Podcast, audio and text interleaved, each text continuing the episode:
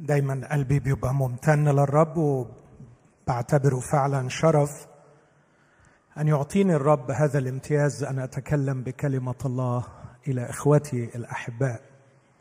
أشجع أعلم أعظ أحذر. بركة وامتياز كبير أن يعطيني الرب أن أكون معكم. مشيت لمدة طويلة في ما وضع الرب على قلبي من جهة موضوع الألم؟ كيف نكون أو كيف أساعد إخوتي لتكوين عقل مسيحي يجيد التعامل مع الألم؟ قدمت على مدار يمكن سنتين أفكار كثيرة وما زلت مشغول ومثقل بالمتألمين الموجوعين. الوجع كتير. والوجع ما بيوقفش.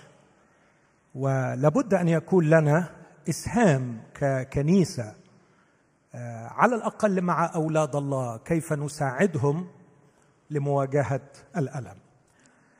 اليوم لن أشذ عن الموضوع مش هخرج عن موضوع الألم لكن يمكن أنتهج منهج مخالف بعض الشيء هذه المرة. لن أتكلم عن فكر يساعد في تكوين عقل يجيد التعامل مع الألم لكن أحاول أقدم شيء يساعد في الوقاية من الألم. مش لما الألم يجي إزاي نتعامل معاه لكن كيف نمنع حدوث الألم؟ وده بيوجد سؤال هو فعلا إحنا ممكن نمنع الألم؟ إجابتي نعم. يقينا هناك آلام كثيرة لا دور لنا فيها. هناك أوجاع كثيرة لا نعرف مصدرها ولا نستطيع أن نفهم لماذا سمح الرب بها. تشكل لغز يتحدانا. وعلى الرغم من انخراطي الكثير في تقديم محاضرات عن الشر والألم في كل مرة أنا وفريق الخدمة معي نؤكد على أن الشر والألم في العالم مهما فهمنا عنه يبقى لغزا لغز. لنا أحباء كثيرين اجتازوا في ألام لا نستطيع أن نفهم ويبدو أن الرب يريدنا في بعض المواقف الا نفهم أحيانا. أعتقد هذا ما حدث مع أيوب. أنه بعد أن جاوبه الرب من العاصفة سألوا حوالي 77 سؤال ولم يجبه ولم يفسر له. رغم أن الكتاب شرح لنا نحن سبب الكارثة وسبب الألم لكن الرب لم يخبر أيوب. يبدو أن الرب كثيرا ما يكون غرضه هو العلاقة معه وليس فهم ما يحدث حولنا. ويتحدانا بهذا السؤال هل ستبنوا علاقتكم بي على ثقتكم في أم على فهمكم للألم الموجود في هذه الحياة؟ وكأنه يقول بلغة أبسط هل أنا جدير بالثقة لكي تدخلوا في علاقة معي على الرغم من أن هناك أشياء غير مفهومة في حياتكم؟ ده سؤال مهم. لكن يبقى يا إخوتي أن هناك أشياء وألام كثيرة جدا في الحياة يمكننا أن نتجنبها. يمكننا أن نحمي أنفسنا منها. ومن خلال خبرتي مع إخوتي المتألمين رأيت كثير من الألم على المستوى الفردي على المستوى العائلي على المستوى الكنسي كان يمكن تجنبه. كان يمكن حماية نفسي وأسرتي وكنيستي من الدخول في الألم. لكن لأسباب مختلفة نخطئ. وعندما نخطئ نعرض أنفسنا للوجع والألم. وأكثر شيء بيؤلمني في هذا الوقت إن الواحد يجيب له روحه الألم وبعدين يروح يلوم ربنا ويقول له لماذا سمحت لي بالألم؟ أو يعثر في الله أو يستذنب الله. هذا لا يليق. رأيت آلام كثيرة. نحن تسببنا فيها لأنفسنا. يصل بعضها إلى حد الفقر حد المرض حد الموت تحت القضاء بسبب خطايانا. وبسبب شرورنا. أعتقد أن الأمانة تلزمني وأنا اتوجع مع إخوتي أن أناشد كل مؤمن حقيقي أن يحمي نفسه من الألم. في شريعة موسى لا يحل لا يحل لمن يخاف الله أن يرى ثور أخيه شاردا ولا يرد إليه. فكيف أرى إخوتي يتوجعون ويتألمون؟ ولا أصرخ مناديا محاولا أن يحموا أنفسهم من الألم. واحدة من الأشياء التي تسبب الألم للحياة هي خطايا الجسد خطايا الجنس. علشان كده النهارده نفسي أثبت الفكرة دي أثبت إن إحنا ممكن نحمي أنفسنا من الألم. وكمان عايز أتكلم تحت هذا العنوان اهربوا من الزنا. اهربوا من الزنا. هقرا من ثلاث مواضع من كلمة الله. أستأذنكم نقف مع بعض وإحنا بنستمع للكلمة المقدسة وأتمنى أن الرب يفتح قلوبنا لها. أبدأ من سفر إرميا النبي والأصحاح الخامس. أنا هطلب من أخي الحبيب اللي مسؤول عن إنك تكون سريع معايا النهارده. وراك شغل كتير. شكرا.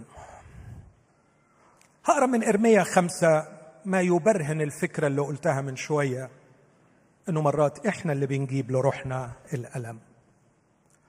بيقول طوفوا في شوارع أورشليم وانظروا واعرفوا وفتشوا في ساحاتها.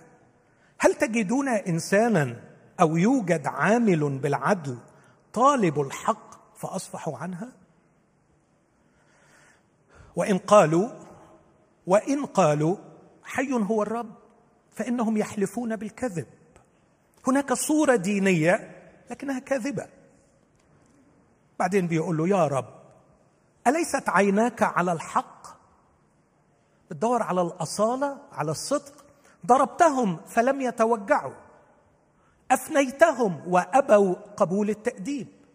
صلبوا وجوههم أكثر من الصخر وأبوا الرجوع أبوا الرجوع. أما أنا فقلت إنما هم مساكين. قد جهلوا لأنهم لم يعرفوا طريق الرب. قضاء. إلههم قضاء إلههم. بيقول إرميا قلت يعني انطلقوا إلى العظماء كبار القوم الخدام القادة وأكلمهم لأنهم عرفوا طريق الرب قضاء إلههم. لكن المصيبة إن حتى دول كمان. أما هم فقد كسروا النير جميعا وقطعوا الربط وقطعوا الربط.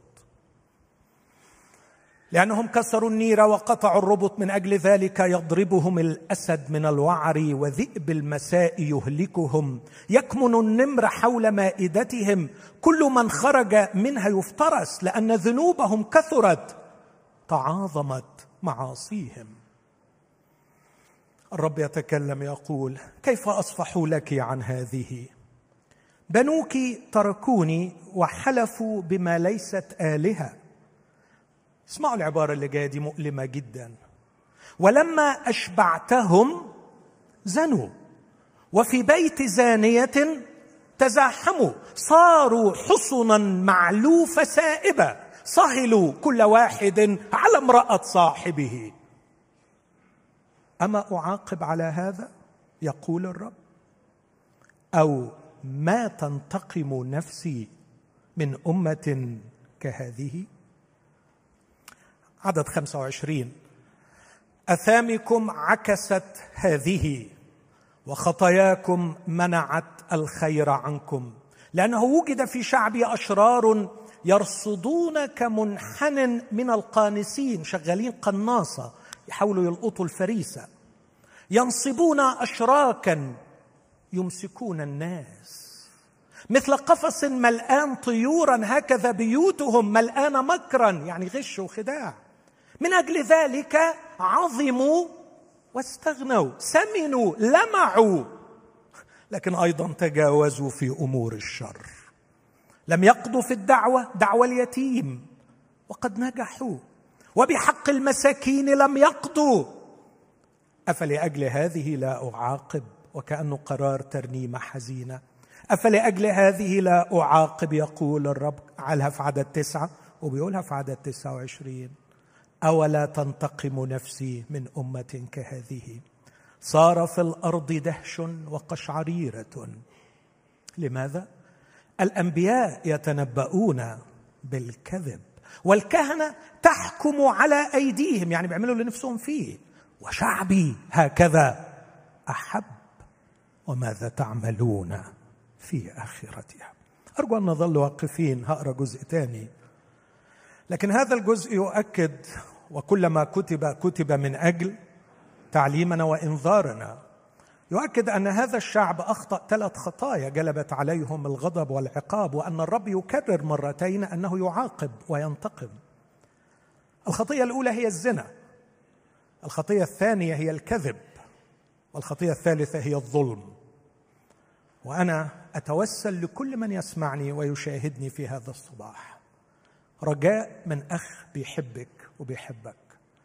احذر من الكذب من الظلم من الزنا.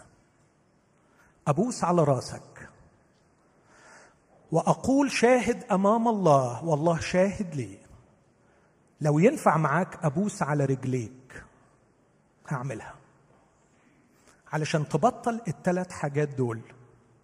لأني أرى آلام الأطفال وكسر القلوب وأمراض الأجساد والقضاء بسبب الكذب والظلم والزنا. مش هتكلم عن الكذب والظلم لكن هكتفي بإني أتكلم عن الزنا. أرجو أن نفتح كورنثوس الأولى والأصحاح السادس. كورنثوس الأولى ستة عدد 12 كل الأشياء تحل لي. لكن ليس كل الأشياء توافق. كل الأشياء تحل لي لكن لا يتسلط علي شيء. الأطعمة للجوف والجوف للأطعمة والله سيبيد هذا وتلك. دي مقولة فلسفية ثقافية يونانية بولس هيعلق عليها. ولكن الجسد ليس للزنا بل للرب. والرب للجسد. والله قد أقام الرب وسيقيمنا نحن أيضا بقوته. ألستم تعلمون أن أجسادكم هي أعضاء المسيح؟ أفآخذ أعضاء المسيح وأجعلها أعضاء زانية حاشا؟ أم لستم تعلمون أن من التصق بزانية هو جسد واحد؟ لأنه يقول يكون الاثنان جسدا واحدا. وأما من التصق بالرب فهو روح واحد. اهربوا من الزنا. اهربوا من الزنا اهربوا من الزنا. كل خطية يفعلها الإنسان هي خارجة عن الجسد لكن الذي يزني يخطئ إلى جسده. أم لستم تعلمون أن جسدكم هو هيكل للروح القدس الذي فيكم الذي لكم من الله؟ وأنكم لستم لأنفسكم لأنكم قد اشتريتم بثمن. فمجدوا الله. في أجسادكم وفي أرواحكم التي هي لله. أرى كمان من رسالة أفسس والأصحاح الخامس. أفسس خمسة.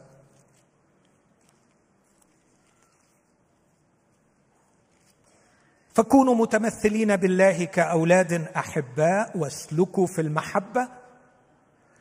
على أي قياس؟ كما أحبنا المسيح أيضا وأسلم نفسه لأجلنا أي أن نعطي أنفسنا قربانا وذبيحة لله رائحة طيبة. وأما الزنا وكل نجاسة أو طمع فلا يسمى بينكم كما يليق بقديسين ولا القباحه ولا كلام السفاهة والهزل التي لا تليق بل بالحري الشكر. فإنكم تعلمون هذا أن كل زان أو نجس أو طماع الذي هو عابد للأوثان ليس له ميراث في ملكوت المسيح والله. لا يغركم أحد بكلام باطل عن النعمة أو غيره. لأنه بسبب هذه الأمور يأتي غضب الله. ده تري مش في سفر ارميا بس.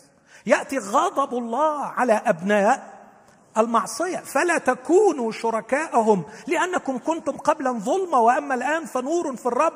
اسلكوا كأولاد نور لأن ثمر النور الروح هنا هي الأصل نور. ثمر النور هو في كل صلاح وبر وحق. مختبرين ما هو مرضي عند الرب. ولا تشتركوا في أعمال الظلم غير المثمرة بل بالحري وبخوها. لأن الأمور الحادثة منهم سرا.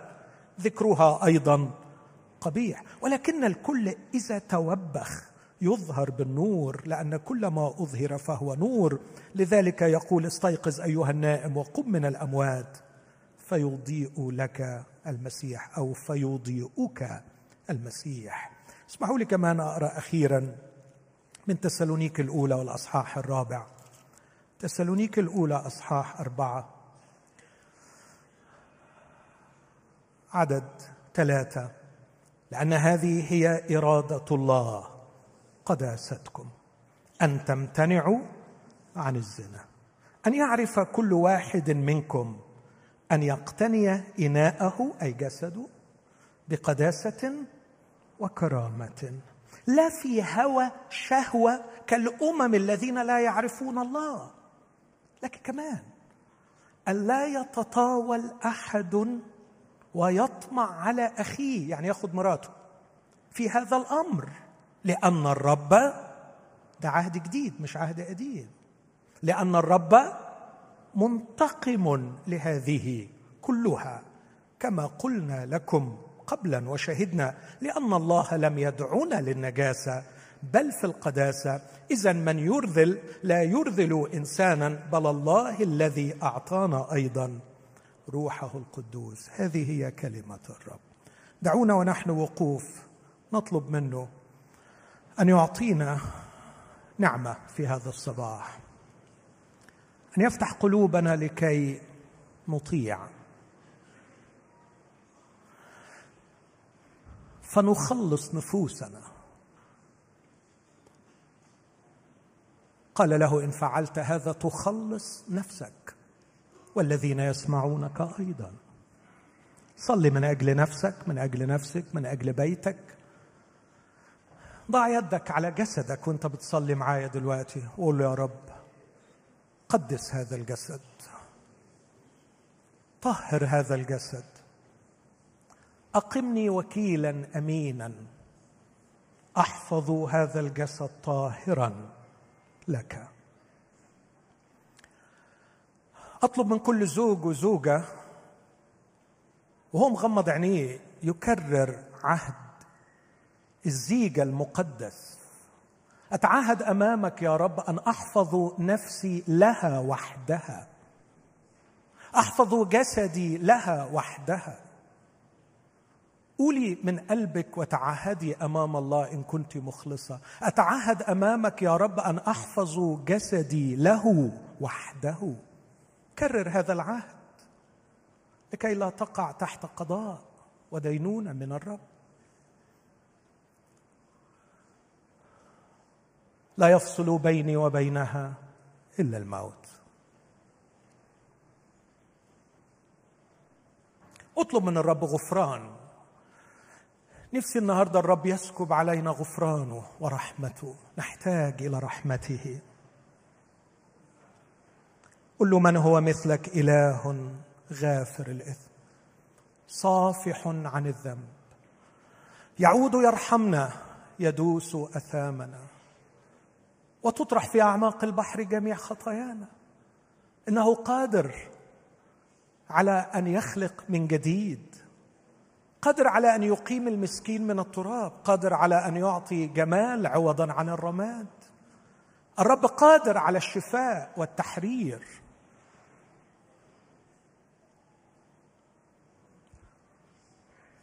صلي معايا أن نأخذ الأمر بجدية فالأمر خطير لأننا بين يدي إله قدوس. والكتاب يقول مخيف هو الوقوع بين يدي الله. إلهنا نار آكلة. دلس والارض يقول الله ليس مؤذي لكنه خطير. الله خطير. وكثيرا ما كررت ينبغي علينا أن نتعلم خطورة التعامل مع إله قدوس. اخلعنا عليك لأن الأرض مقدسة. أصرخ معايا للرب في هذا الصباح أن يفتح قلبك وذهنك ويفتح قلبي لكلمته.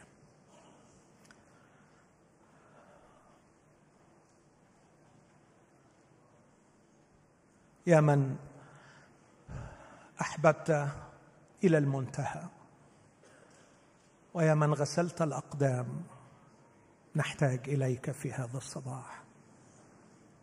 تعال زرنا. تعال أيها المعلم علمنا واشفينا. نحتاج إلى خبرتك إلى محبتك. نحتاج إلى قدرتك نحتاج إلى صليبك نحتاج إلى قيامتك. نحتاج إلى روحك القدوس. اقترب إلينا وانعم علينا في هذا الصباح. في اسم يسوع يا أبي. آمين. تفضل.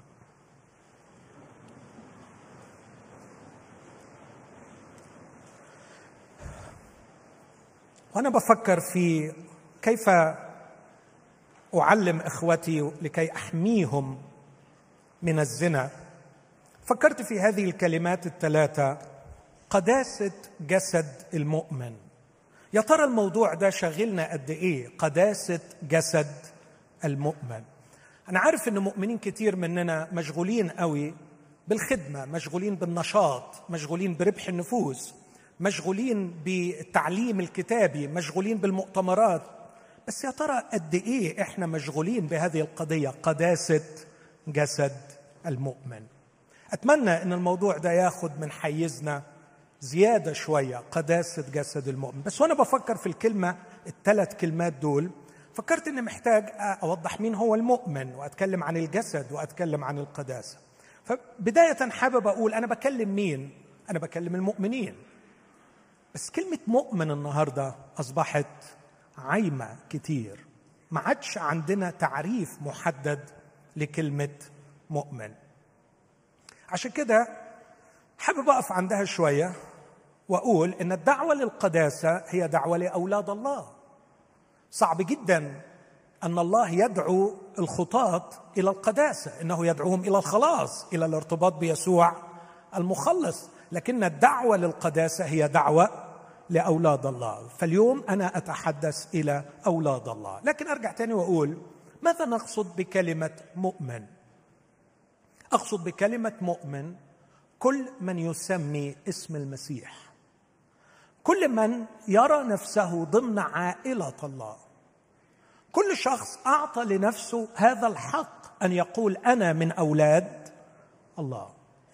كتاب يقول صعب علينا إحنا ان إحنا نعرف مين المؤمن الحقيقي ومين اللي مش مؤمن حقيقي بس يقول كلمة في تيموثاوس الثانية اثنين يعلم الرب الذين هم له بس يدينا إحنا وسيلة بها نعرف. فيقول بعديها على طول وليتجنب الإثم كل من يسمي اسم المسيح أو اسم الرب.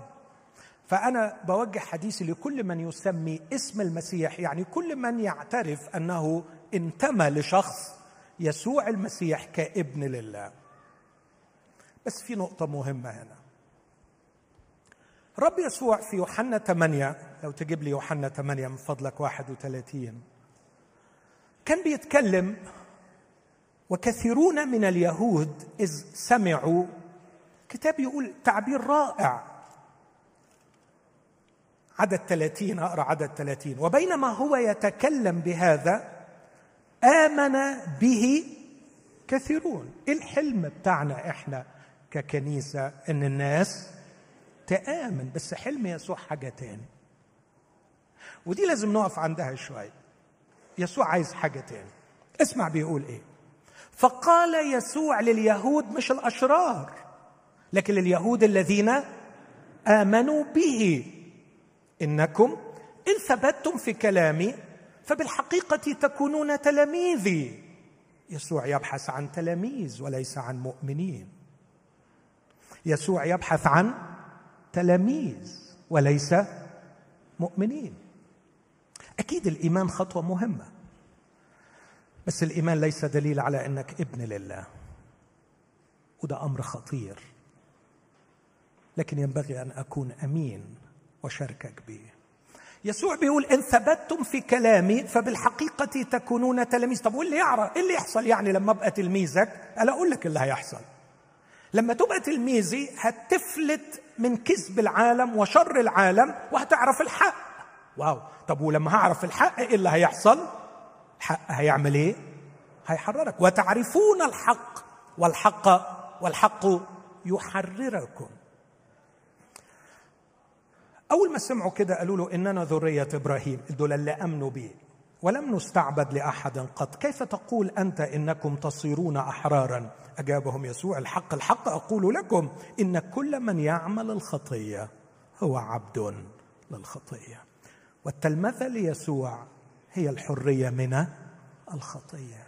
إن الرسالة المسيحية هي رسالة بتقول ببساطة مش إن ربنا أسس ديانة جديدة وعايز أكبر عدد من المعتنقين الجدد فيدخلون إلى دين الله أفواجا ويأتوا لينضموا إلى الديانة المسيحية. لا! لا! الله مش بيأسس ديانة عايز لها أفواج.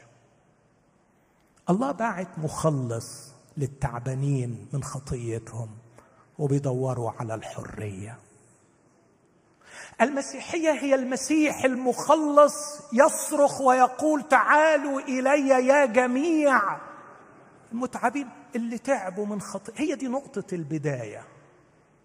هي دي نقطة البداية اللي هتحدد أنت هتروح على فين وحياتك هتنتهي فين. وأنا أعتقد إذا ما بدأتش صح عمرك ما هتنتهي صح. نقطة البداية أنت جاي إلى community جاي إلى مجتمع لأنه لم يتوفر لك مجتمع إنساني في الخارج. لقيت مجتمع جميل ناس بتحبك ت socialize ناس تتبسط معاها ناس تدي لك خدمة ناس تدي لك مكانة ناس تتفجر مواهبك. مجتمع هناك باحثون عن مجتمع. هناك باحثون عن هوية هناك باحثون عن عقيدة هناك باحثون عن غريزة دينية تشبع هناك باحثون عن أشياء كثيرة احتياجاتهم الكثيرة قد تدفعهم إلى الاندماج في العمل المسيحي والإيمان المسيحي لكنهم لم يرتبطوا بالمخلص. لأن اللي بيرتبطوا بالمخلص بيبدأوا من نقطة واحدة بسيطة جدا تعبانين من خطاياهم اللي تعبان من خطيته يعرف مرارة الكلمة دي. إن القضية ليست قضية لذة ومتعة عقلية نبحث عن أجوبة لمجموعة من الأسئلة. إن القضية ليس أني مللت العقيدة التي نشأت فيها فأبحث عن عقيدة جديدة قد تعطيني أبعادا للفكر مختلفة. إن القضية ليس أني مللت المجتمع الذي أنا فيه فأغير وانتمي لا لا لا لا لا. المسألة المسيحية ببساطة شديدة هو ذا حمل الله. اللي بيعمل حاجة واحدة الذي يرفع خطية العالم اللي تعبان من خطيته يجي وراه فسمعه التلميذان يتكلم فتركاه وتبعا يسوع. فقال لهم يسوع ماذا تطلبان؟ قالوا له يا معلم أين تمكث؟ إننا نحتاج للي المعمدان قال عنه محتاجين حد يحل لنا مشكلة الخطية. أيها المخلص لم نكن باحثين عن تغيير دين أو عقيدة أو تغيير مجتمع لكننا عشنا عبيدا للخطية وآمنا أنك مخلص تخلص من الخطية. أكمل الجزء ده عشان تشوفوا شيء مرعب. يسوع بيقول لهم يا جماعة أنا شغلتي هي الخطية أنا التخصص بتاعي خطية. كل من يعمل خطية هو عبد للخطية. اسمع العبارة اللي جاية. والعبد لا يبقى في البيت إلى الأبد. أما الابن فيبقى إلى الأبد. يعني لو فضلتوا عبيد للخطية مش هتفضلوا معايا إلى الأبد. فممكن يبقوا مؤمنين ومش أبناء. وأنا مستعد أدافع عن هذا الفكر بس ما فيش وقت عندي. ممكن يبقى مؤمن وما هواش ابن. زي سيمون الساحر. آمن ولا ما آمنش؟ اعتمد ولا ما اعتمدش؟ مؤمن لكنه ما هواش ابن. قال له أراك في مرارة المر ورباط الظلم. أكمل. الحديث دار وقال لهم الابن مش هيفضل. فإن حرركم الابن فبالحقيقة تكونون أحرار. أنت محتاج حرية علشان تبقى ابن. محتاج ارتباط بيسوع يحررك. لكن لو ما فيش حرية ما انتش ابن. وبالتالي هتهلك. لن تبقى في البيت إلى الأبد. انتهى الحوار. بأن الرب قال لهم أنتم مش أولاد إبراهيم لكن في عدد 44 أنتم من اب هو إبليس وشهوات أبيكم تريدون أن تعملوا. هذا لا يعني اسمعوني أنه لا يوجد أولاد لله حقيقيين يسقطون في خطية الزنا. هناك أولاد لله حقيقيين يسقطون في خطية الزنا. ولهؤلاء أتكلم لأنهم أولاد الله الحقيقيين. بس دول بيعرضوا أنفسهم لوجع وألم مروع. لذلك أتكلم.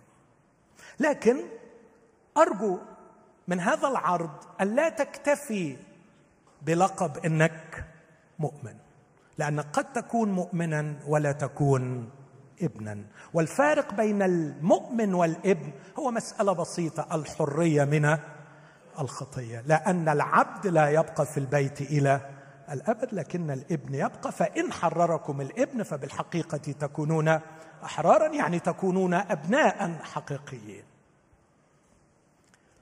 لكن كمان أقول كلمة عن طبعا كلام الفكرة دي ممكن أأيدها من مواقع كثيرة أخرى لكن اختصارا أنتقل بسرعة. بقول قداسة جسد المؤمن. إلى حد ما تكلمنا عن المؤمن طب الجسد أنا وأنا بفكر في الموضوع. ليه ليه الجسد مهم؟ هتكلم بتفصيل أكثر في الاجتماع ده والاجتماع القادم. لكن لأنه الحقيقة الجسد ده بيتوقف عليه سلامة جسدين تانيين. في جسد تاني سبع مرات الكتاب يقول عنه إنه الاثنين ما عادوش واحد ليس بعد واحد ليس بعد اثنين لكن يكونان جسدا واحدا الجواز. فكتير من مشاكل الجواز بتعتمد على عدم حفظ قداسة الجسد. لكن كمان في أخطر من كده إن في جسد كبير تاني اللي يقول عنه في كورنثوس الأولى 12 13 لأننا جميعا بروح واحد اعتمدنا إلى جسد واحد يهودا كنا أم يونانيين عبيدا أم أحرار وجميعنا سقينا روحا واحدا. فإحنا الكنيسة هيكل الله بيت الله. إحنا كمان جسد واحد. كنت بفكر أضع عنوان لهذه العظة قداسة الهيكلين الهيكل الأصغر وهو هيكل جسدي والهيكل الأكبر وهو كنيسة الله. لكن أكتفي بالكلام عن قداسة هذا الجسد لأنه لما يحفظ هذا الجسد مقدس يحفظ الزواج مقدس وتحفظ الكنيسة أيضا مقدسة. وماذا عن القداسة؟ ما هي القداسة؟ ما هي القداسة؟ كلمة القداسة ما عادتش جذابة لينا لكن أقول باختصار بدون بحث طويل قال واحد إن كانت المحبة هي قلب صفات الله فالقداسة هي جمال وبهاء صفات الله إخوتي القداسة زينة القداسة جمال. القداسة كرامة. القداسة روعة. حياة القداسة مش إنك ما تعملش الشر لكن القداسة أن تكون جميلا في الداخل. القداسة أن تكون لك هيبة وكرامة. القداسة هي أنك تحمل الحضور الإلهي داخلك فيعطيك الرب صلابة داخلية. تعرف ليه انت ضعيف؟ ليه دايما شاعر بالذنب؟ ليه في خوف كتير وقلق كتير؟ في مرات كتير بيكون السبب غياب القداسة. بص معايا في مزمور 96 مزمور بنقراه كتير خصوصا لما بنحب نسبح. وأتمنى أن نعيش كلماته مزمور 96 اللي يبدأ برنمه للرب لكن يجي في عدد أربعة لأن الرب عظيم وحميد جدا. حميد يعني ينتزع منك الحمد. الرب عظيم وحميد مهوب هو على كل الآلهة. لأن كل آلهة الشعوب أصنام. أما الرب فقد صنع السماوات. بص العبارة اللي في عدد ستة من فضلك. مجد وجلال قدامه العز والجمال في مقدسه. قدموا للرب يا قبائل الشعوب. قدموا للرب مجدا وقوة. قدموا للرب مجد اسمه مجد اسمه. هاتوا تقدمة وادخلوا ديار. اسجدوا للرب في زينة مقدسة. يمكن ترجمة هذه الكلمة. في جمال القداسة في زينة القداسة. القداسة جمال وأتمنى من قلبي أن الرب يقنعني ويقنعنا بأن شخصياتنا الجميلة التي ينبغي أن نشتهيها ونبحث عنها ونجتهد أن نكون متجملين بها أساسها هو القداسة. الله قدوس ويريدنا قدوسين. يعني الله جميل ويريد لنا شخصيات جميلة شخصيات حلوة. ما بتأذيش ما بتضرش بل بالعكس تجذب الأنظار إليه تبهر. لأن قداسة الجسد مهمة. الرسول يقول اهربوا من الزنا. وأتعجب يا إخوتي أتعجب فعلا. أتعجب من هذه الخطية. في يعقوب أربعة يقول قاوموا إبليس فيهرب منكم. بس اللي بيخوف إبليس وإبليس بيهرب منه مطلوب هو منه يعمل إيه؟ يهرب. ويهرب من الزنا. لاحظوا لاحظوا هذا الكونتراست هذا التضاد؟ إبليس يهرب منك. لكن أنت عليك أن تهرب من الزنا. ليه؟ لأنه ببساطة إبليس خارجي. لكن مصيبة الزنا أن الاستعداد له. القاعدة التي منها تنطلق خطية الزنا ليست في الخارج لكنها في الداخل. وعلشان كده إحنا ما بنحجبش ستاتنا ما بنكفنهمش. لأنه مقتنعين أن الزنا لا يبدأ من الخارج لكنه يبدأ من الداخل. هذا ما علمنا إياه المسيح عندما قال سمعتم أنه قيل لا تزني. لكن أنا أقول لكم إن كل ركز في النص كل من نظر إلى امرأة ليشتهيها مش واشتهاها. يعني مش معدي اتصت عينه فيها فاشتهى. لا ده هو بادي من جوة بخبث وشر يريد أن يأخذ ما ليس له فنظر لكي يشتهي فقد زنى بها في قلبه. لهذا نحتاج أن نهرب. خلينا أقولها بلغة أخرى بسيطة. الرسول يعقوب نفسه اللي قال إبليس يهرب منكم. قال كل واحد يجرب إذا انجذب وانخدع من شهوته لأن الشهوة إذا حبلت تلد خطية والخطية إذا كملت تنتج موت هتجيب موت. الله يطول عمرك اسمعني هتجيب الموت. ده مش هزار مش هزار ده فيها موت. لاحظ الفكرة الخطية إذا الشهوة إذا حبلت إن مركز وأساس الميل لخطية الزنا يكمن في داخلنا بأنه نفسي بسبب السقوط تريد أن تخرج لتمتلك ما لا يحل لها. أخذ امرأة قريبي أخذ شيء لا يخصني. هذه كارثة السقوط. إني أصبحت أعطي لنفسي الحق أن أخذ ما لا يحل. لي ده مش بتاعي. ده مش بتاعك. ده مش بتاعك. ما ينفعش. ما ينفعش. ما ينفعش. ما تحطش إيدك على حاجة مش بتاعتك. ما ينفعش. ما ينفعش فعلا. هتجيب الموت. ما ينفعش. علشان كده أحسن حاجة اهرب. اهرب عشان المصيبة اللي جواك. ما تطلعش. وتأخذ ما لا يحل لك.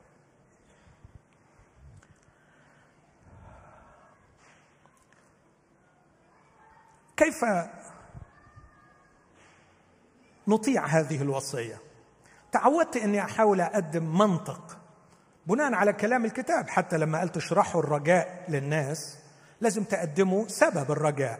فأنا عايز سبب لهذه الوصية. ما هو المنطق وراء أن نحفظ هذا الجسد مقدس؟ أتوقف عند النص اللي قريناه في كورنثوس الأولى ستة. في حقيقة عبارات نفسي اخواتي الاحباء نحفظها النهارده. الايه الاولى بولس بيسخر من تعليم الثقافة اليونانية في ذلك كورنثوس مدينة يونانية مثقفة جدا وكان عندهم طائفتين من جهة موضوع العلاقات الجنسية. كان عندهم طائفة بتقول الجسد كله على بعضه شر والمهم هي النفس. وبعدين الجسد ده في الآخر ربنا هيبيده مش هيبقى ليه أي وجود لكن اللي هتبقى هي النفس. وبالتالي استعمل الجسد بأي طريقة ما فيش مشكلة لأنه هو في الآخر شر ورايح للتراب. وبالتالي الجنس كان في نظرهم زيه زي الأكل هو مجرد رغبة زي الطعام. فنفسك بتهفك على الأكل كل نفسك بتهفك على الجنس نام مع حد ما فيش مشكلة. وده كله الجسد هيروح في التراب. كان في فئة تانية تطرف ودول بيرد عليهم بولس هنا. في فئة تانية تطرفت بولس بيرد عليها في الأصحاح الأول من في عفوا في, في العدد الأول من أصحاح سبعة. يقول لهم أما من جهة الأمور التي كتبتم لي عنها بص ده اقتباس بولس بيقتبس منهم. فحسن للرجل ألا يمس امرأة. جزء منهم تاني قالوا لا. الجسد نجس والجنس نجس وأحسن حاجة أن الواحد ما يقربش خالص للموضوع ده. فدول طائفتين متطرفتين كانوا موجودين في الثقافة اليونانية وبولس رد على الأولانيين في أصح ستة ورد على التانيين في أصح سبعة. أنا مش هرد على التانيين لكن أشوف بولس بيرد على الأولانيين بيقول لهم إيه. كانوا كاتبين على واحدة من المعابد اللي كانوا بيدخلوا يزنوا فيها الأطعمة للجوف والجوف للأطعمة والله سيبيد هذا وتلك. ده مش كلام بولس ده كلام اليونانيين. بس بولس بيقول لهم ويل أنتوا بتقولوا كده ومقتنعين كده بس أنا عايز أزود وأقول الجسد مش كده. اسمعوا العبارة دي يا أحبائي. الجسد ليس للزنا بل للرب. وبص اللي بعديها والرب للجسد يمكن أحسن قبل ما نروح وأنت قاعد في مكانك. برضه حط إيدك على جسدك من فضلك وقول هذا الجسد ليس للزنا بل للرب. أمين؟ هذا الجسد ليس للزنا بل للرب. الله شاهد على كل واحد. هذا الجسد ليس للزنا أشكرك يا رب إنك بتعطيني هذا الامتياز أن يكون هذا الجسد للرب. لكن بص الامتياز الثاني اللي المفروض أشكر عليه والرب للجسد. الرب عنده مشروع عظيم للجسد. لذلك ينبغي أن أكرم هذا الجسد. أرينا في تسالونيك الأولى أربعة هذه العبارة ليقتني كل واحد منكم إناءه بإيه؟ بقداسة وكرامة. يعني ينبغي أن أتعامل مع جسدي مش بس بقداسة لكن كمان بكرامة. ما هي كرامة الجسد؟ يعني هقعده احطه قدامي وأقعد أتغزل فيه أبص عليه في المراية وأكتب له شعر؟ لا. كرامة يعني ما تستعملهوش من أجل المتعة. ما تستعملش جسدك لأجل المتعة. لأنه الجسد مش معطى لينا من الله عشان نعصره ونطلع منه متعة. الله خلقنا لكي نستمتع. لكن اسمعني وضع لنا اغراضا عظيمة في الحياة ننجزها فنستمتع. فالمتعة تأتي نتيجة وليست غرض نسعى إليه. عندما أتمم مشيئة الله في حياتي أستمتع. عندما أتوحد مع شريكة حياتي أستمتع. عندما أخدم الرب بجسدي وأشعر إني فرقت في حياة الناس أستمتع. الله يريدنا أن نستمتع لكن لا يريدنا أن نرخص جسدنا ونعتبره مجرد وسيلة للمتعة. لست حيوانا لست حيوانا لكي تأتي متعتي ولذتي. من جسدي. أنا أستمتع عندما أمارس الجنس مع زوجتي أستمتع عندما آكل طعام ملذ لكن الله لم يخلقني فقط لكي أستمتع. خلق الجنس لكي أتمم به غرض مقدس أن أتوحد مع شريكة حياتي. أن أختبر هذا النوع من الحب الذي فيه أعطي نفسي. كتب واحد من المفكرين المسيحيين في الجنس دونيشن عطاء. في الجنس أعطي. وليس أستعمل لكي أستمتع. الله يكرم الجسد ويريدنا أن نكرمه ونقدسه. لا يريدنا أن نستغله ونستعمله من أجل المتعة. لكن أيضا اسمعني أخي الحبيب اسمعيني أختي. هل تعلمي أن المسيح اشترى هذا الجسد؟ المسيح في في مقولة لاهوتية حلت مشكلة في مجمع كان في هرطقه طالعه إنه المسيح ما عندوش روح بشرية فكان في عبارة طلعت في البداية لدحض هذه الهرطقه ما لا يؤخذ لا يفدى. فقالوا إذا لم يأخذ عقلا بشريا لا فداء للعقل البشري. عليها يعني محتاجة تفصيل لكن على الأقل كلنا مقتنعين أن المسيح أخذ جسدا بشريا وما أخذ لابد أن يفدى لأن المسيح أخذ جسدا بشريا فهو عتيد أن يفدي هذا الجسد. هذا الجسد بالنسبة للمسيح كان مقتنى لدرجة أن بولس يقول إحنا مستنين فداء المقتنى لمدح مجده متوقعين التبني فداء أجسادنا. فالمسيح اسمع المسيح اشتراه والروح القدس الآن يسكن فيه. والله الاب في المستقبل سوف يقيمه تعال نشوف الثلاث أفكار دول موجودين في النص ده. يقول لأن الجسد ليس للزنا بل للرب والرب للجسد. والله عدد 14 قد أقام الرب. أقام الرب يسوع. وهيعمل إيه؟ الله الآب هنا وسيقيمنا نحن أيضا بقوته. مرات بقول التشبيه ده مؤمن مات في البحر. طبقا لقانون البحار يرموه في عرض البحر. كلوا السمك. والسمك اصطادوا الصياد وباعوا في السوق وكلوه الناس. أين ذهبت ذرات جسد هذا المؤمن؟ لقد انتشرت في كل بقاع الأرض ربما. لاحظوا إخوتي الله مش هيخلق أجساد جديدة وإلا ما تبقاش قيامة. لكن الله هيعمل إيه؟ هيقيم. هذه الأجساد. هذا من وجهة نظري يعني أن عين الله الآب على كل ذرة من ذرات جسد المؤمن شايفها وعارف هي فين. وفي اليوم الأخير عندما يقيم الراقدين سيجمع هذه الذرات يقول بولس بحسب عمل استطاعته أن يخضع لنفسه كل شيء سيغير شكل جسد تواضعنا ليكون على صورة جسد مجده بحسب عمل استطاعته أن يخضع لنفسه كل شيء. المسيح الله الآب سيقيمه لكن الروح الآن يسكن فيه. بص كده في عدد 19 أم لستم تعلمون أن جسدكم هو هيكل للروح القدس الذي فيكم الذي لكم من الله. بعدين يبدأ دور المسيح وأنكم لستم لأنفسكم لأنكم قد اشتريتم بثمن فمجدوا الله في أجسادكم وفي أرواحكم التي هي لله. أجسادكم التي هي لله. المسيح اشترى الروح سكن فيه الآب سوف يقيمه.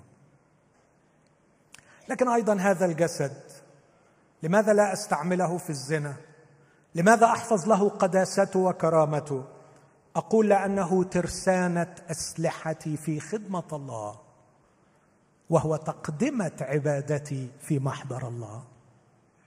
هو ترسانة الأسلحة رومية ستة يقول كما قدمتم أعضاءكم آلات إثم للخطية قدموا أعضاءكم الآن آلات بر لله. وكلمة آلات روح دور عليها في اليوناني تلاقيها أسلحة. فأعضاء جسم المؤمن هي أسلحة الله في الحرب الروحية. إن عقلي الذي يفكر ولساني الذي يتكلم ويدي التي تلمس ورجلي التي تذهب وقلبي الذي يئن في داخلي على كل تعبان ومحتاج أنا أخدم الله من خلال هذا الجسد. لذلك ينبغي أن أحفظه مقدسا. يكون اناء للكرامة مقدسا نافعا للسيد ومستعدا لكل عمل صالح.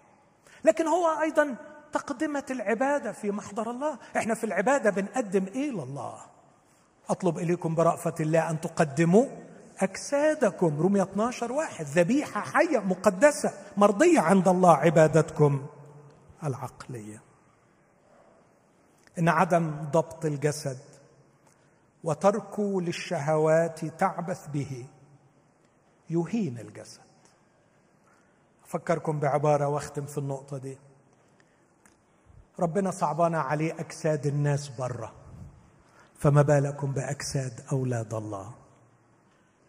ربنا صعبان عليه اللي بيحصل واللي بيعملوه الناس في أجسادهم بره روميا واحد أربعة وعشرين.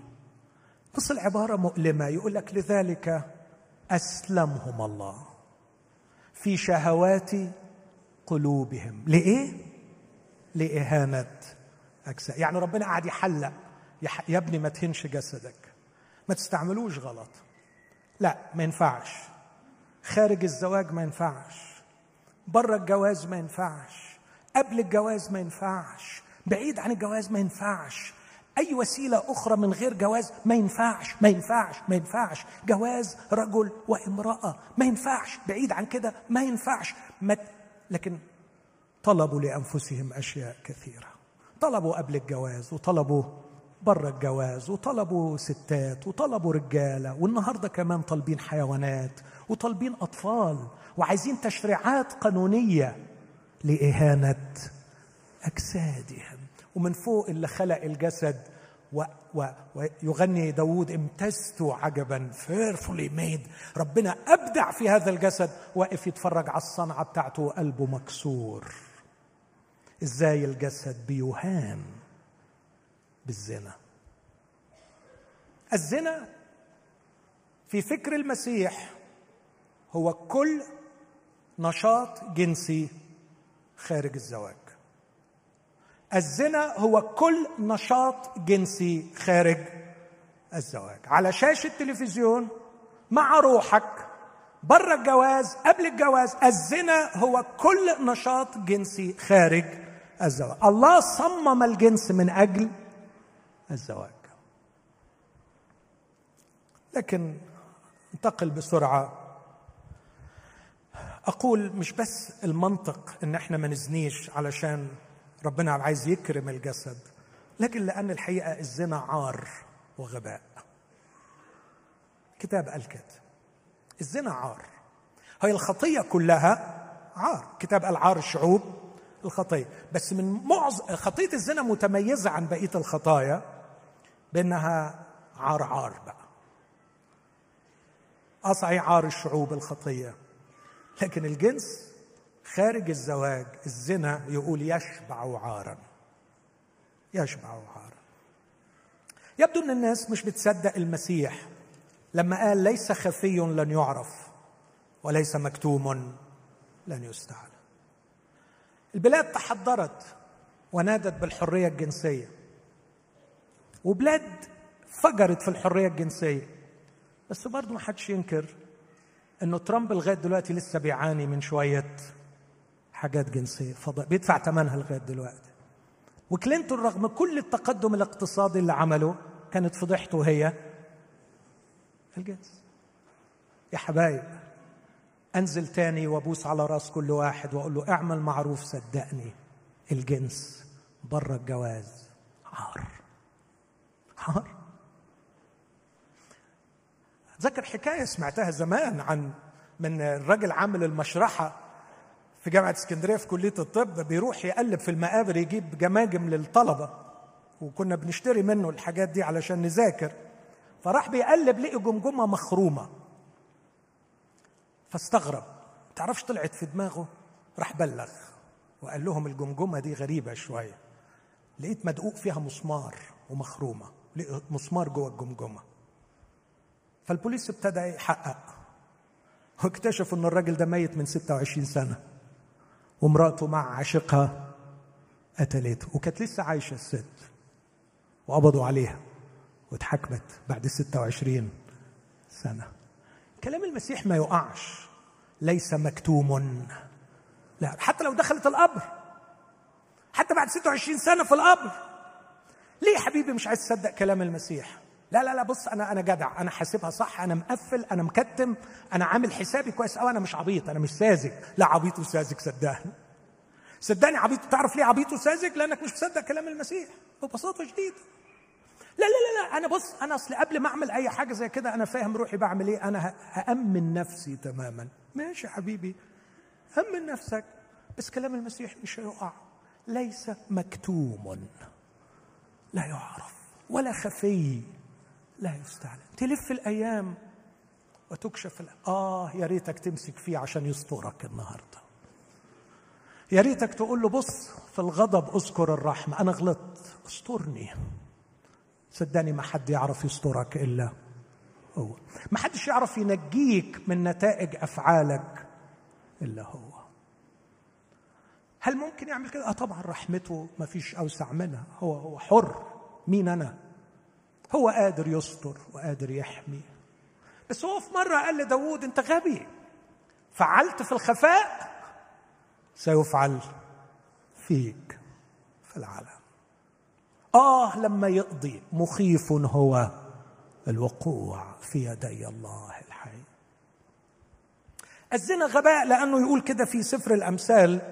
أقرأ أصحاح خمسة وستة من سفر الأمثال.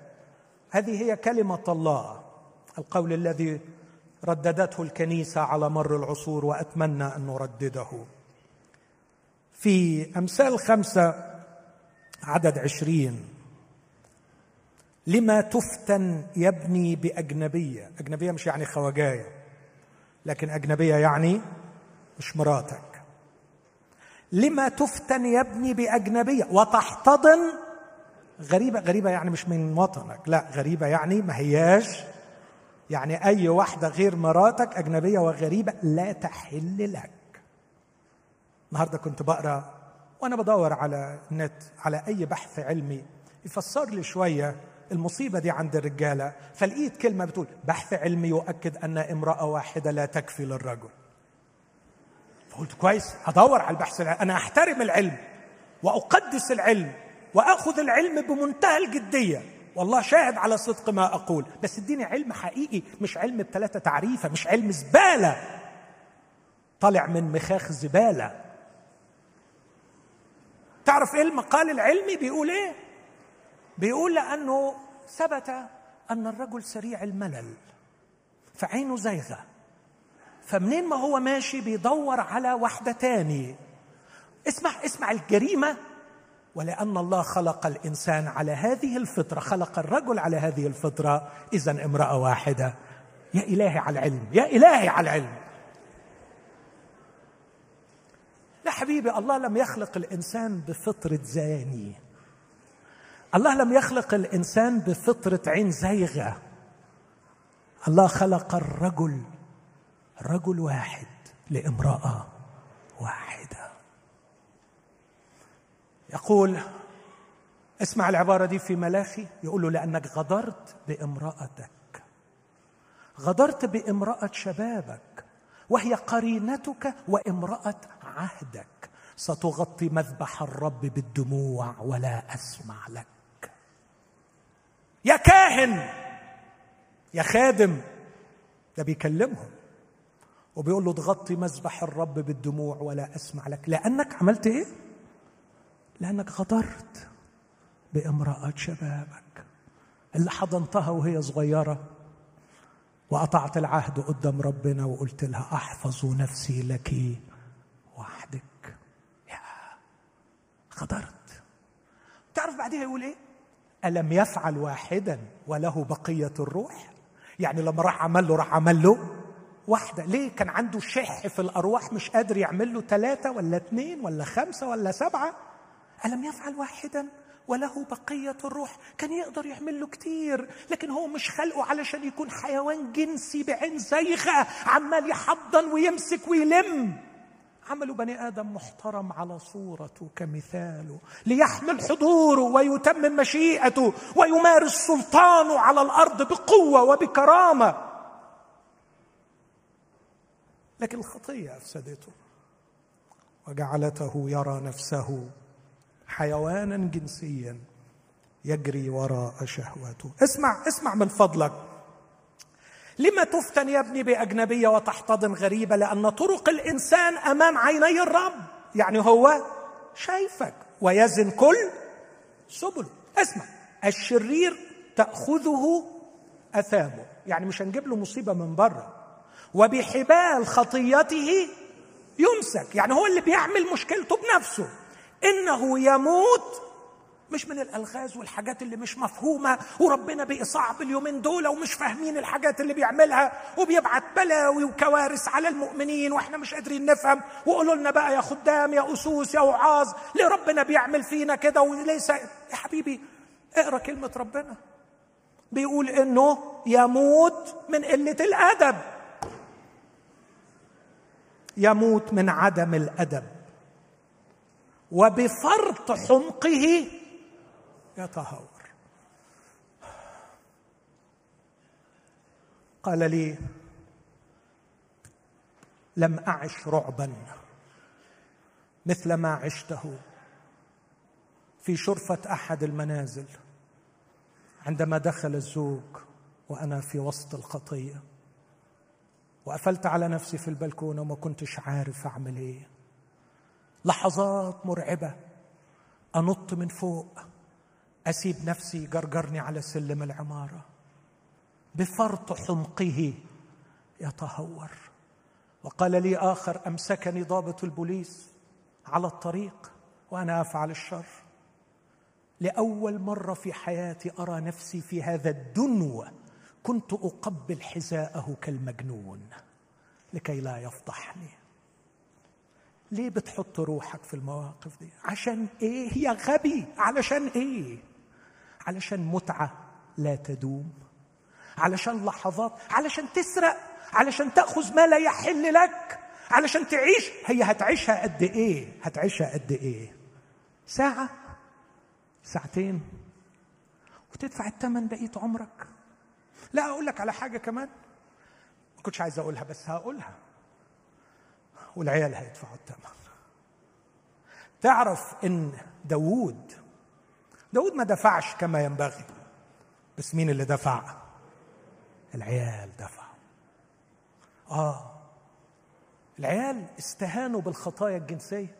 ما شافوا الكبير بيعملها. ما فيش عندهم مشكلة. الواد أمنون مقصوف الرقبة خد أخته ونام معاها بالقهر واغتصبها تعرف ليه عمل كده المجنون ده؟ تعرف ليه لم يستجب لتوسلاتها إنه عرف الحكاية. ما الطبق ما كانش مسطوب خلاص ما اتكشف ما أبوه عملها. بس أقول لك على العكس كمان.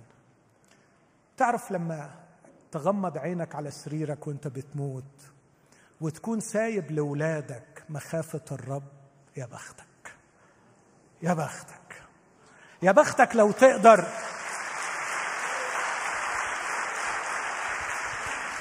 يا بختك يا بختك. أنا ب... أنا بتكلم بصيغة المذكر طول الوقت لكن أنا عندي أزواج مسحوقين من خيانة النساء. يا بختك لو أنت بتغمضي عينيكي لو أنت بتغمض عينيك تقول لأولادك يا أولادي أنا يمكن ما سبت لكمش كتير. خجلان أقولها. لكن مضطر أقولها. دي كلمة قالها لي أبويا. قال لي يا ابني مش سايب لكم كتير لكن سايب لكم إني خفت الرب. والنهاردة نفسي أقول له متشكر يا بابا سبت لنا أعظم ورثة إنك خفت الرب.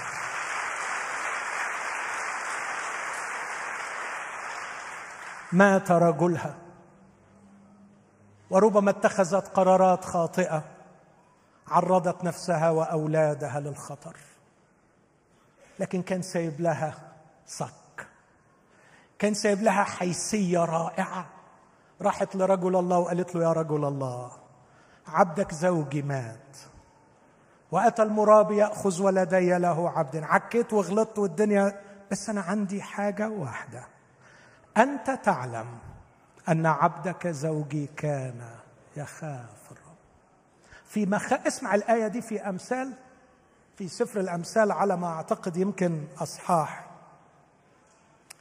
هجيبها. في سفر الأمثال أصحاح يمكن آه، ألاقيها بعد كده في أصحاح 14 آه أصحاح 14 عدد 26 في مخافة الرب ثقة شديدة. اللي كنت بقول عنها الكرامة. لكن اسمع بقيتها. ويكون يكون مين هنا؟ الرب.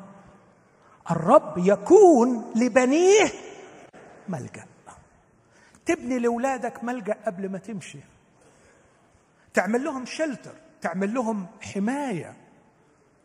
تسيب لاولادك أعظم ورثة. إنك تحفظ الجسد مقدس.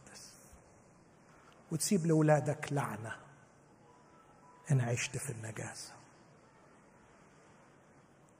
هل الله يقدر يشيل اللعنة؟ يشيلها.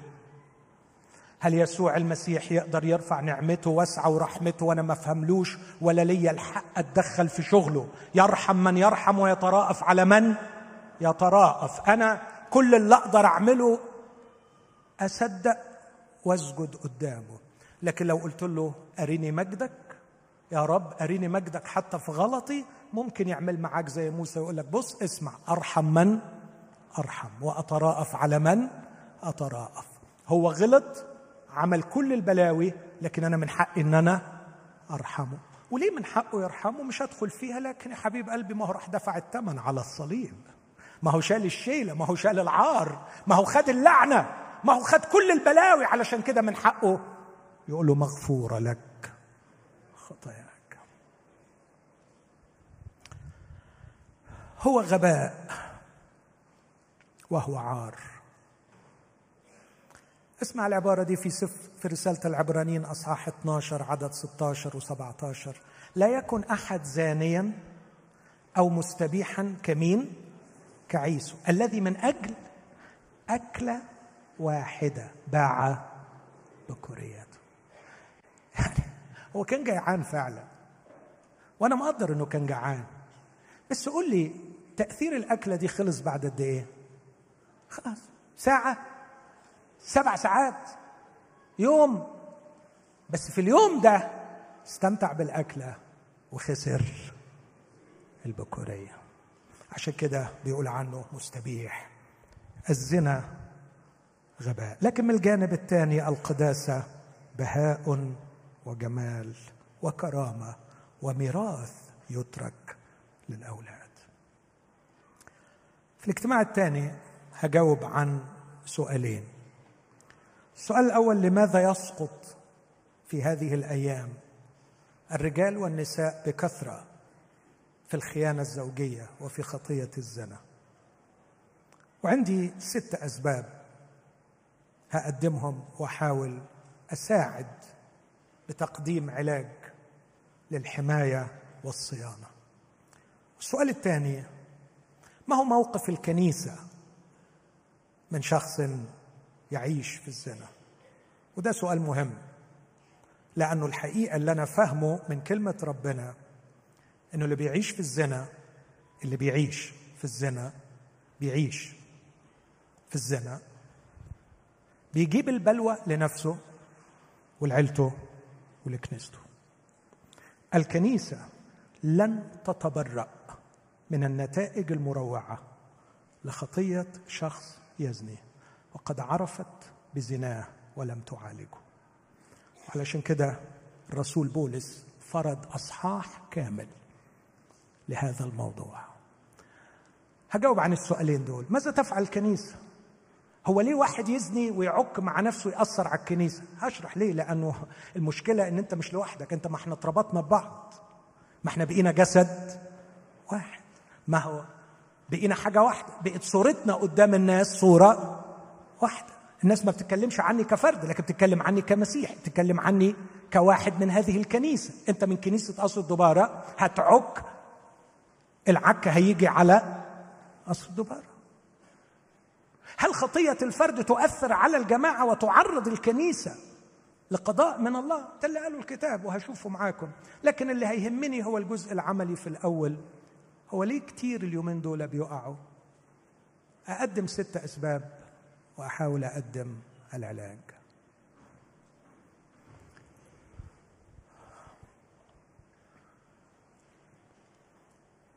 إذا بديت صارم لأني أحب. وكتاب يقول أمينة هي جروح المحب. وغاشة هي قبلات العدو إذا كنت أدنت الخطية بعنف هذا لا لأني أرى نفسي من علياء. فأنا إنسان مسكين تحيط بي الخطية بسهولة. لكني أجاهد وأستند على نعمة الله. والنعمة التي حفظتني وتحفظ ملايين غيري متاحة لكل قديس في يسوع المسيح. النعمة تحفظكم والرحمة تحيطكم وروح الله في داخلكم يقدسكم يصونكم ويصون بيوتكم يحفظكم ويحفظ أولادكم. فقط علينا أن نتعهد أمام الله باتضاع أن نحفظ أجسادنا في قداسه أن نتوب ونطلب الغفران. أن نصرخ ونطلب الرحمة. هو عنده سككه أنا ما أعرفهاش. حتى إذا كنت عكيت الدنيا كلها عندك المغفرة عنده المغفرة وعنده طرقه. له في الموت مخارج يعرف يطلع ويعرف ينجي. أدين الخطية لكني أحب. كل من سقط. وأصلي بدموع من أجله. وأرجو أن يكون اليوم يوم توبة حقيقية. وعودة الأجساد إلى كرامتها. وعودة البيوت إلى قداستها. اليوم نحط نهاية لعذاب الأطفال. قولوا آمين. الأطفال اللي شافوا. الأطفال اللي تجرحوا. الأطفال اللي اتحطموا الأطفال اللي تسابوا. النهارده يكون في صراخ من قلوبنا لأجل هؤلاء الأطفال. ولاجل القلوب المكسورة ولاجل العار الذي يشمل الكنيسة ولاجل رحمة حقيقية من الرب ينقذنا بها. خلونا نقوم في لحظات صدق حقيقي نطلب من الرب الغفران والرحمة.